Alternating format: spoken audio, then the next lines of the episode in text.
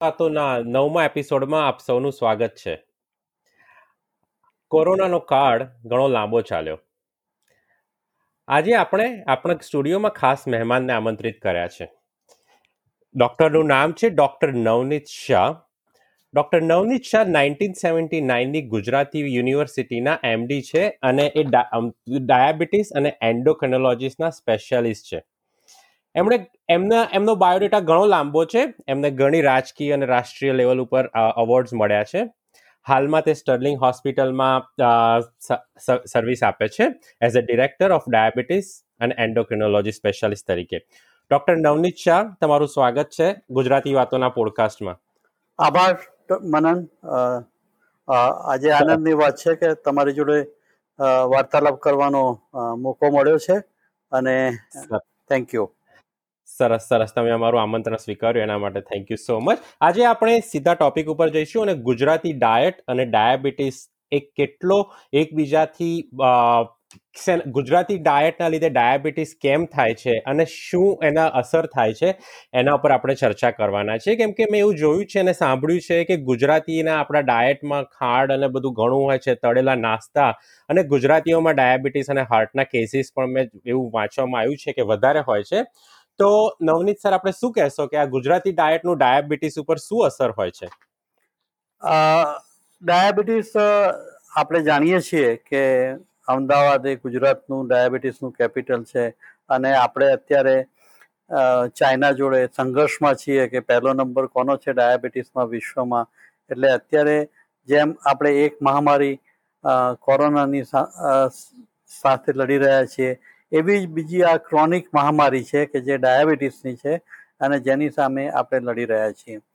હવે ડાયાબિટીસ થવાના કારણો ઘણા બધા છે અને આપણે ડાયાબિટીસ વિશે ઊંડા ઉતરીએ પહેલાં એક નાની સ્પષ્ટતા કરું કે ડાયાબિટીસ ટાઈપ વન પ્રકારનો છે કે જેમાં ઇન્સ્યુલિનનો સદંતર અભાવ હોય છે અને ડાયાબિટીસ ટાઈપ ટુ કે જે આપણને કોમનલી જોવા મળે છે. મોટાભાગે આધેડ ઉંમરે જોવા મળે છે. પણ હવે તો નાના ઉંમરમાં પણ આ ટાઈપ ટુ પ્રકારનો ડાયાબિટીસ જોવા મળે છે. ખાસ કરીને જ્યારે બંને પેરેન્ટ્સને ડાયાબિટીસ હોય, ત્યારે we may have cases of diabetes around the age of twenty or so એટલે ડાયાબિટીસનો વ્યાપ અત્યારે ઘણો છે. પણ South Asians South East Asians અને યુઝ્યુઅલી આપણે ગુજરાતીઓની વાત કરીએ, તો વી આર પર્ટિક્યુલરલી વનરેબલ આપણે છે ને થીન ફેટ ઇન્ડિયન્સ છીએ. એટલે આપણું બીએમઆઈ બહુ વધારે નથી તેમ છતાં આપણી વિસરલ ફેટ ઘણી વધારે છે. અને આમાં જે એક પરિબળ છે એ ડાયટનું બહુ જ મહત્વનું પરિબળ છે. કારણ કે આપણો ડાયટ પિક્યુલિયર છે. આપણે બધા હાઈ કાર્બોહાઈડ્રેટવાળા વાળા ડાયટ વાળા માણસો છીએ કે આપણું ડાયાબિટીસ આપણા ડાયટમાં કાર્બોહાઈડ્રેટ્સનું પ્રમાણ સાહીઠ પાસઠ ટકાથી વધારે હોય છે. જે તમે જુઓ કે આપણે સિરિયલ્સ વધારે વાપરીએ છીએ આપણે રાઈસ વધારે ખાઈએ છીએ આપણે cake pastry ice cream cold drinks વધારે લેતા થઈ ગયા છીએ. કુકીઝ અને ચોકલેટ્સ વધારે લઈએ છીએ. એટલે બેઝિકલી આપણો કાર્બોહાઈડ્રેટ ડાયટ એ એક બહુ જ ઇમ્પોર્ટન્ટ પાર્ટ છે. બીજું કે આપણી કેલરી કન્ઝમ્પશન વધારે છે. આપણે જે કેલરી લેવી જોઈએ એના કરતાં આપણે વધારે કેલરીવાળો ડાયટ લઈએ છીએ. એટલે જ્યારે કેલરી એક્સપેન્ડિચર અને કેલરી કન્ઝમ્પશનનું જે બેલેન્સ છે એ જળવાતું નથી. અને એના કારણે આપણે શુગર વધે છે લાઇપિડ એબનોર્મલિટી થાય છે વજન વધે છે. ઇન ટર્ન આપણે કાર્ડિયોવાસ્ક્યુલર રોગ માટે પણ વધારે વલનરેબલ થઈ જઈએ છીએ. એટલે આપ જાણતા હશો મનનભાઈ આપ તો ગુજરાતમાં રહ્યા છો. એટલે આપણે જોઈએ છે કે આપણે તો કેરીના રસમાં ખાંડ નાખીને ખાનારા માણસો છીએ. સાચી વાત છે એટલે એટલે આપણે એટલે આપણા આપણો જે ગુજરાતી ડાયટ છે દાળ ભાત રોટલી શાક ને વડાપાઉં ને દાબેલી ને નાસ્તા અને આપણા જે સ્વીટ્સ એ એ ખરેખર આઈ મીન આપણે જ કહીએ છીએ કે આપણે જૂના જમાના લોકો સારું ખાતા હતા અને એ બધું બરાબર છે પણ અત્યારે આપણે ડાયાબિટીસમાં જઈ રહ્યા છીએ. તો આપણો ખોરાક જે દાળ ભાત રોટલી શાક જે છે અને જે નાસ્તા જે છે વડાપાઉં દાબેલી જે complete top to bottom carbs છે જેમાં કદાચ બટાકા સૌથી હેલ્ધી હશે એ આપણો કેટલો ખરાબ છે અને હવે હું સેકન્ડ ક્વેશ્ચન બી સ્ટાર્ટ કરી દઉં અહીંયા કે આ બધું પ્રી ડાયાબિટીસ ને ડાયાબિટીસ રોકવા માટે શું કરવું જોઈએ આપણા ગુજરાતીઓએ? પહેલું કામ તો જીવનશૈલીના જે ફેરફારો છે, એમાં ડાયટ ઉપર આપણે એક ફોકસ કરીએ, તો આપણે આપણા ડાયટમાં કેલરી રિસ્ટ્રિક્શન્સ એટલે આપણે માપનું ખાઈએ. અત્યારે તો કેવું છે કે આપણે તો we are train to eat જન્મ્યા ત્યારથી જ આપણને કેવી રીતે રડો એટલે ખાવાનું મળે પ્રસંગો માટે ખાવાનું મળે ગેસ્ટ આવે તો ખાવાનું મળે સેલિબ્રેશન હોય. ઇવન કોઈનું ડેથ હોય તો પણ આપણે એને સેલિબ્રેટ કરીને ખાતા હોઈએ છીએ. એટલે બેઝિકલી આપણો ખોરાકનું કેલરી રિસ્ટ્રિક્શન એ બહુ જ મૂળભૂત વસ્તુ છે. અને આપણને તો આપણા વડીલોએ શીખવાડ્યું છે કે ભૂખ વગર ખાવું નહીં અને થાક વગર ઊંઘવું નહીં. અત્યારે તો આપણે એટલા બધા ફૂડને એડિક્ટ થઈ ગયા છીએ ને કે ઘડિયાળના કાંટે આપણે ખાતા થઈ ગયા છીએ. બ્રેકફાસ્ટ કરો લંચ લો આફ્ટરનૂન સ્નેક્સ લો ડિનર લો સૂતી વખતે ડેઝર્ટ લો. એટલે આપણી કેલરી બહુ જ આપણે પ્રમાણમાં વાપરીએ છીએ. એની સામે આપણું કેલરી એક્સપેન્ડિચર નહીવત છે. અને આપ આપ જોતા હશો કે આપણે we are not exercise persons આપણે જે એટલા બધા એક્સરસાઇઝ જે બધા માણસો કરતા હોય છે એવું આપણે કરવાને ટેવાયેલા નથી. એટલે સોરી સોરી નવનીત સર રોકું છું કેમ કે મારે ફોકસ ગુજરાતી ડાયટ ઉપર જ કરવું છે અને જે જે આપણી રોટલીઓ છે એ બી કાર્બ્સ કાર્બ્સ જ કહેવાય છે. બરાબર તો આપણે રોટલી દાળ ભાત શાક જે છે તો આપણો ખોરાક કેટલો હાનિકારક છે? કે હાનિકારક છે કે નહીં? અને શું આપણે કઈ રીતે રોકી શકીએ? કેમ કે આપણા અમુક જે સાદું જે ખાતા હોય એ લોકોને બી ડાયાબિટીસ થતો જોવા મળ્યો છે. તો આપણો ખોરાક કેટલો વનરેબલ છે? આપણો ખોરાક વનરેબલ છે કારણ કે આપણે હાઈ કાર્બોહાઈડ્રેટ ડાયટ છે એટલે આપણે પહેલું કામ તો આપણા ડાયટમાં કાર્બોહાઈડ્રેટનું પ્રમાણ ઘટાડી અને પ્રોટીન અને બીજી જે અગત્યની વસ્તુ ફાયદાકારક છે મોનોસેચ્યુરેટેડ ફેટ્સ એ બંને વસ્તુનું વધારવું જોઈએ. એટલે આપણે જો ડાયટને ચાર ભાગમાં વહેંચીએ તો એક ભાગમાં ફ્રૂટ એક પોર્શન આપણો વેજીટેબલ્સ એક પોર્શન આપણો સિરિયલ અને એક પોર્શન જે છે બાકીનો ચોથો એ પ્રોટીનનો હોવો જોઈએ. જે બેઝિકલી મેડિટેરિયન ડાયટનો કન્સેપ્ટ છે. જો આપણે આવું કરીએ અને આપણે કાર્બોહાઈડ્રેટનું પ્રમાણ વધારીએ અથવા આપણે એવી વસ્તુ સિલેક્ટ કરીએ કે જેવી જેવી કાર્બોહાઈડ્રેટ્સમાં એક બીજી વસ્તુ મનનભાઈ એવી છે ને કે આપણે વી મસ્ટ લર્ન કે ગ્લાયસેમિક ઇન્ડેક્સ શું છે? અને ગ્લાયસેમિક લોડ શું છે? આપણે સો ગ્રામ શુગર લઈએ અને એનાથી લોહીમાં કેટલી ખાંડ વધશે એનું પ્રમાણ ગ્લાયસેમિક ઇન્ડેક્સ કહેવાય. તો દાખલા તરીકે વ્હાઈટ રાઈસ છે તો એ એકસો પચીસ છે. મેશ પોટેટો છે તો એકસો પચીસ છે. એટલે આપણે જેટલી લો ગ્લાયસેમિક ઇન્ડેક્સ વાળી વસ્તુઓ પસંદ કરીએ એટલો આપણને ફાયદો થાય. બીજું જે છે એ ગ્લાયસેમિક લોડની વાત છે. આપણે સો ગ્રામ વસ્તુ લઈએ તો એમાંથી કેટલા ગ્રામ કાર્બોહાઈડ્રેટ્સ આપણું એબ્સોર્બ થઈને થવાનું છે. દાખલા તરીકે સો ગ્રામ તરબૂચ લઈએ તો એમાંથી વીસ ટકા જ આપણું કાર્બોહાઈડ્રેટ એબ્સોર્પ્શન થાય. એટલે એ લોડ ઘણો ઓછો છે. જ્યારે આપણે આઈસ્ક્રીમ ખાઈએ સો ગ્રામ તો એ સો સો ગ્રામ ગ્લાયસેમિક લોડમાં પરિવર્તન થવાનું છે.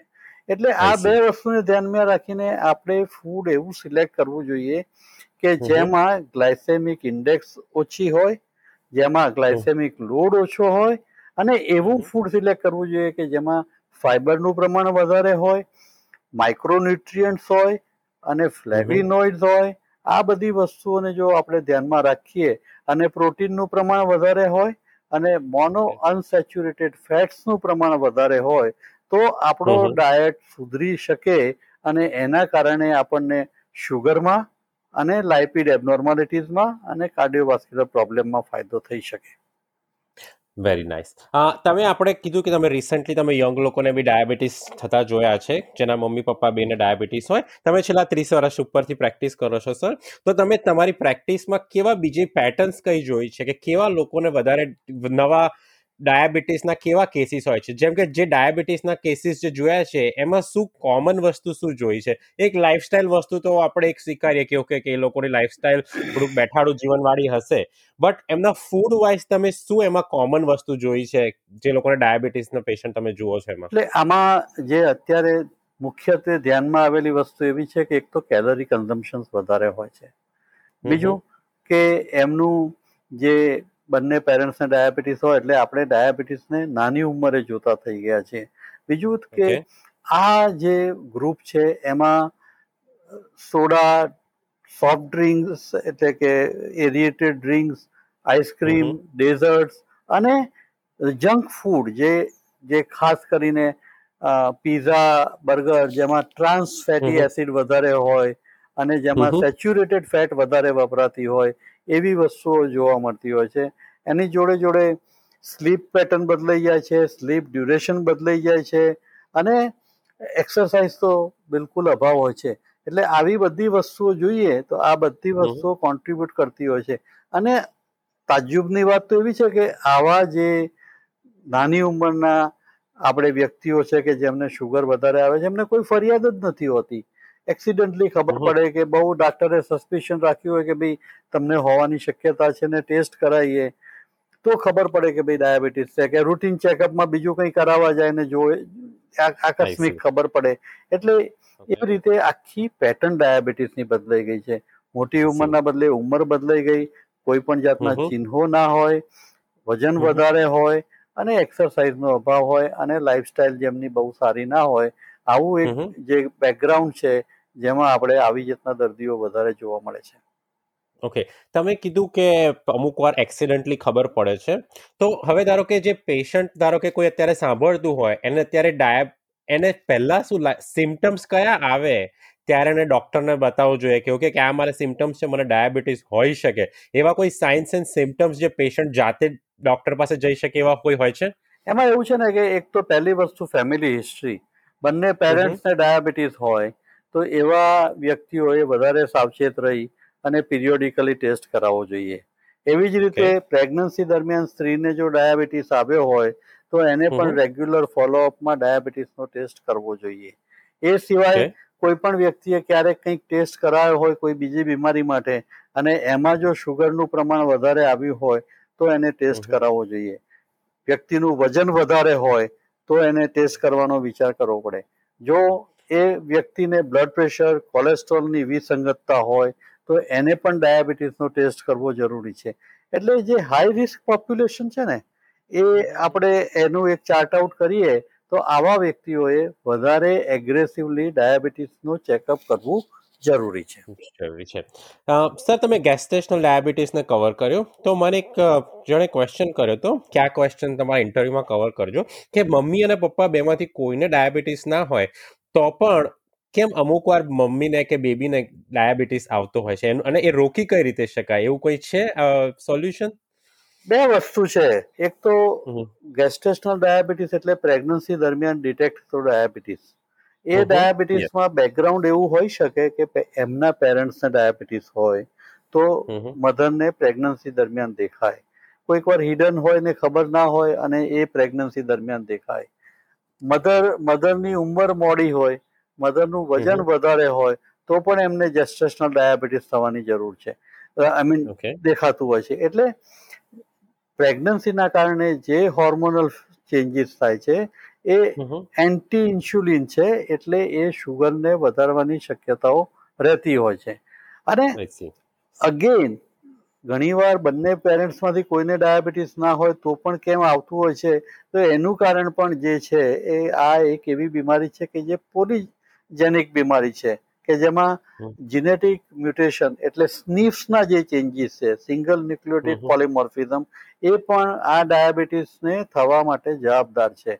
એ જ રીતે કોઈક વાર મોનોજેનિક ડાયાબિટીસ હોય છે જેને આપણે મૂડી તરીકે ડાયાબિટીસ ઓળખીએ એ પણ થતો હોય છે.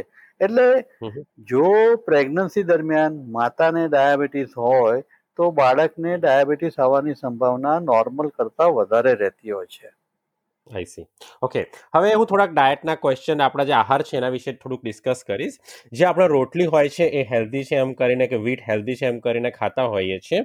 પણ હમણાં જ એક થોડા વર્ષો પહેલા વીટ બ્રેન કરીને ન્યુયોર્કમાં બુક આવી હતી અને એ વીટની સખત અગેન્સ્ટમાં બોલ્યા હતા એ તમારા ધ્યાનમાં આવી જશે પેશન્ટ્સ થ્રુ અને તમારા સ્ટડીમાં તો વીટ હેલ્ધી છે કે નહીં એ મારે ખાસ તમારી પાસેથી જાણવું છે. વીટની બ્રેડ હેલ્ધી છે કે નહીં એના વિશે બી તમે નોલેજ આપશો પ્લીઝ અને રાઈસ વિશે થોડી કોન્ટ્રોવર્સી છે કે વ્હાઈટ રાઈસ અને બ્રાઉન રાઈસ જે રુજુતા દિવારકર જે ફેમસ ડાયટિશિયન જે છે એના પ્રમાણે વ્હાઈટ રાઈસ ખવાય પણ અમુક જે ડાયટિશિયન બીજા છે એના પ્રમાણે વ્હાઈટ રાઈસ સાચા નથી અને બ્રાઉન રાઈસ વધારે હેલ્ધી છે.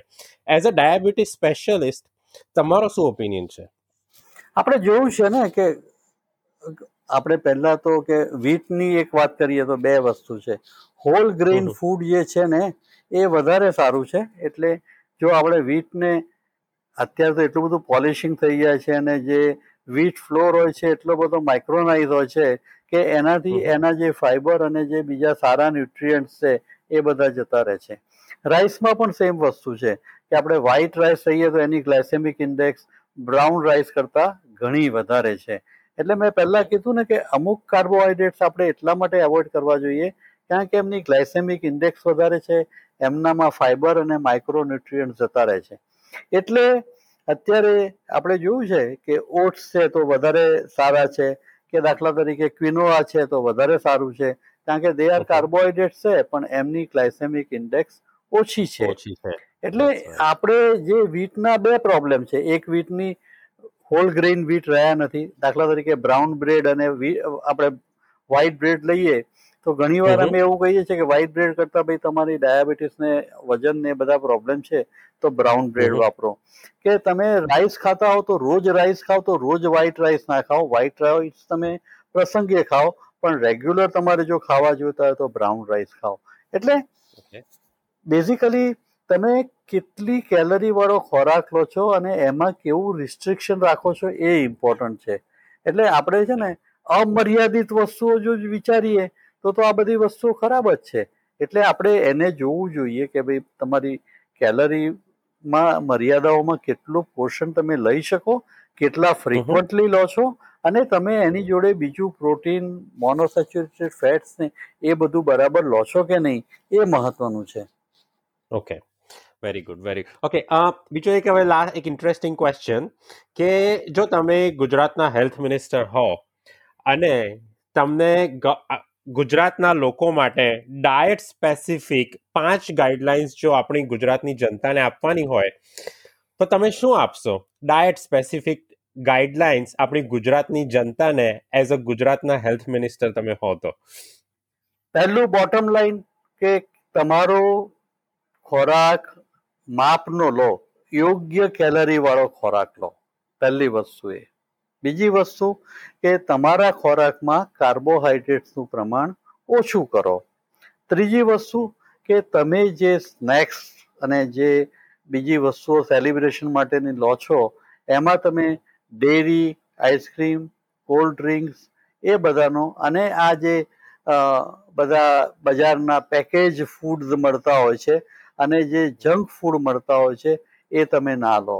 હું તો એટલી હદે કહીશ ને કે બધા ફૂડ જે મળે છે ને એની ઉપર it has to be mention કે આમાં કેટલી કેલરી છે કેટલું ટ્રાન્સફેટિક એસિડનું પ્રમાણ છે અને આની અંદર કેટલું સોલ્ટનું પ્રમાણ છે. એટલું લખવું જરૂરી છે. અને એની સાથે સાથે જેમ આપણે સ્મોકિંગ માટેની ગાઈડ પેલી વોર્નિંગ્સ આવે છે કે smoking is. Injurious to health એવી જ રીતે એવી જ રીતે excessive consumption of this food is injurious to health એવું લખવું જોઈએ. એટલે તમે મને પૂછો કે દાખલા તરીકે સ્કૂલમાં જે બાળકો રિસેસના ટાઈમમાં આ કુકીઝ ને પેકેજ ફૂડ ને એવું બધું લેતા હોય આપણે કેમ ના કરી શકીએ કંઈ બેટર મેનેજમેન્ટ કે આપણે એમને ચણા અને ગોળ આપી શકીએ કે આપણે એમને ખજૂર અને એવી વસ્તુ આપી શકીએ આપણે એમને યોગર્ટ સારી રીતે આપી શકીએ આપણે એમને ફ્રૂટ સિઝનલ દર વખતે આપી શકીએ. આ બધી વસ્તુ આપણે કરી શકવાને સક્ષમ છીએ. પણ આપણો માઇન્ડસેટ એવું નથી. અને આ બધી વસ્તુઓ સહેલાઈથી મળી જાય છે એટલે આપણે એ બાબતે વિચાર નથી કરતા. પણ જો આપણે એવું વિચારીએ તો આપણે કેલરીઝમાં પણ ફાયદો થાય અને આપણી ક્વોલિટી ઓફ જે ફૂડ છે એમાં પણ આપણે ફાયદો કરી શકીએ. આપણે ક્યાંય તમે જોયું નાસ્તામાં ક્યારે કોઈ બદામ કે વોલનટ કે મેકડેમિયા કે એવા કોઈ નટ્સ વાપરતા નથી કે જે હેલ્ધી છે. એટલે મને લાગે છે કે આ કન્સેપ્ટને ધ્યાનમાં રાખીને આપણે જેટલું આમાંથી આમાં ચેન્જ કરીશું એટલો આપણને ફાયદો વધારે થશે. આઈ નો સાચી વસ્તુ એ છે કે જે હેલ્ધી ખોરાક જે છે ને એ મોંઘો હોય છે અને જે અનહેલ્ધી હોય છે ને એ સસ્તો હોય છે. તમે જે જે મિલ્ક વિશે એક વાત કવર કરી કે મિલ્ક સો મિલ્કને તમે હેલ્ધીમાં ગણો છો મિલ્ક અને યોગર્ટ કે એને તમે નોટ સો હેલ્ધીમાં ગણો છો? કઈ રીતે તમે એને ડિફાઇન કરો છો? ના ના મિલ્ક તો હેલ્ધી જ છે, એમાં કોઈ સવાલ જ નથી. તમે કેટલું કન્ઝમ્પશન કરો છો, કેટલી ફેટનું બિલ વાપરો છો, એના ઉપર આધાર છે. એટલે તમારું હું માનું છું કે તમે તમારી કઈ એજ છે તમારો કેટલી એક્ટિવિટી છે તમારી ગ્રોથ પીરિયડ કયો છે? તમે પ્રેગ્નન્ટ છો કે નહીં એના ઉપર ફેટ ઇન ધી મિલ્ક કેટલું લેવું જોઈએ એ નક્કી કરવું. જોઈએ. એજેડ પર્સનને એના કોલેસ્ટ્રોલને ધ્યાનમાં રાખીને એને સ્કીમ મિલ્ક લેવું જોઈએ કે ક્રીમ કાઢી નાખેલું મિલ્ક લેવું જોઈએ એ નક્કી કરવું જોઈએ. હું એવું નથી માનતો કે મિલ્ક એ ખરાબ વસ્તુ છે. નહીં તો જો એવું જ હોત તો આપણે એક મહિના સુધી માતાનું દૂધ પીને જ એક વર્ષ સુધી જે અત્યારના રેકમેન્ડેશન છે એવું ના હોત. એટલે આઈ થિંક કે except for those who are vegans અને they focus on this kind of thing they would be against milk એવી જ રીતે તમે કીધું કે ગ્લુટિયન છે તો વીટ માટે ગ્લુટિયન નામનું એક સબસ્ટન્સ છે જેના માટે ઘણો. બધો વાંધો છે તો ગ્લુટિયન ફ્રી ડાયટ માટે વીટ ના પાડતા હોય છે. પણ આ બધું કેવું છે કે સબસેટ છે? કયા વ્યક્તિઓ માટે શું યોગ્ય છે એ આપણે ઇન્ડિવિજ્યુઅલી નક્કી કરવું જોઈએ. એને આપણે એક આમ યુનિફોર્મલી એવું ના કહી શકીએ કે આ સારું જ છે બધા માટે અને આ બધા માટે જ. ખરાબ છે. ઓકે હવે જતા પહેલા એક બે નાના સવાલ પૂછી લઉં છું અને હું આ ઘણા જ લોકોને હું પૂછતો હોઉં છું કે જે તમારો જે સવારનો બ્રેકફાસ્ટ હોય છે એ જો તમે તમારો પર્સનલ ક્વેશ્ચન છે થોડો પણ જો તમારે એક કે બે સારા હેલ્ધી બ્રેકફાસ્ટ એક કે બે સારા હેલ્ધી લંચ અને એક બે સારા હેલ્ધી ડિનરના નામ આપી શકો તો ગમશે અને લોકોને પ્રેક્ટિકલ માહિતી મળશે કે કયા વસ્તુઓથી તમે ડાયાબિટીસથી દૂર રહી શકો સારા હેલ્ધી બ્રેકફાસ્ટ લંચ અને ડિનરથી જો બ્રેકફાસ્ટ માટે મારે લેવાનું હોય તો આઈ વુડ પ્રિફર સ્પ્રાઉટેડ જે કહીએ આપણે કે ફણગાવેલા. મગ મઠ છે કે પ્રોટીન વાળો ખોરાક કારણ કે એમાં એક તો કાર્બોહાઈડ્રેટ્સ નથી અને બીજું કે એમાં સેટાઇટી છે. અને એમાં કાર્બોહાઈડ્રેટ જેટલી જ કેલરી છે. એટલે એ એની સાથે સાથે ઓટ્સ છે તો એ પણ અત્યારે પેલેટેબલ ફોર્મમાં મળે છે જે આપણે ખાઈ શકીએ. એટલે બ્રેકફાસ્ટ માટે હું માનું છું કે sprouted pulses and probably oats would be a better thing for Nice. for for lunch and for dinner as i mentioned earlier okay hmm. one portion four portions to divided in four portions one is for Mhm. vegetable one is for fruits one is for proteins and one is for carbohydrates હવે કાર્બોહાઈડ્રેટ્સમાં તમે વીટ લો છો કે તમે quinoa લો છો કે તમે brown rice લો છો you decide hmm. according to Hmm. your requirement પણ સિઝનલ ફ્રૂટ્સ ઓલવેઝ એકોમોડેટ કરવા જોઈએ green leafy vegetables always accommodate કરવા જોઈએ. કારણ કે આપણે જે ખોરાકમાં ફાઈબર મળે છે એ સિરિયલમાંથી ફ્રૂટ્સમાંથી અને વેજીટેબલમાંથી મળે છે. અને અગેન પ્રોટીન માટે આપણે ખોરાકમાં દાળ અથવા તો આ કઠોળ કે એવું કંઈ લઈ શકીએ વેજીટેરિયન માટે. નોન વેજીટેરિયન માટે ઘણા બધા ઓપ્શન્સ છે જે આપણે. નહીં વિચારીએ. અને આ સાથે આલમંડ્સ વોલનટ મેગ્ડેમિયા જેવા નટ્સ અને ગરીબ માણસો માટે ઇવન શીંગ અને એ પણ એટલું જ સારું છે કે જે આપણને આમાં કોન્ટ્રીબ્યુટ કરી શકે. એટલે મને લાગે છે કે આટલું ફોકસ કરીએ તો that can make the difference That is true મેં મેં you always have to earn your carbs means તમારે હંમેશા દોડીને અને એક્સરસાઇઝ કરીને તમારો કાર્બોહાઈડ્રેટ તમારે અર્ન કરવો પડે. એવી મેં એક સરસ લાઇન ક્યાંક વાંચી હતી. પણ તમે ખૂબ સરસ સમય આપ્યો ખૂબ સરસ ઇન્ફોર્મેશન આપી. બીજી કોઈ જો તમારી ઇન્ફોર્મેશન અમે મિસ કરતા હો તો અમે લઈશું. પણ થેન્ક યુ સો મચ તમારા ટાઈમ માટે. અને આઈ વિશ કે આપણે વધારેમાં વધારે લોકો સુધી પહોંચી શકીએ તમારા આ સરસ મેસેજ સાથે. Thank you so much doctor Navneet thank you thank you Manan thank you very much Thank you. Thank okay, you. Aljo. Bye. Aljo.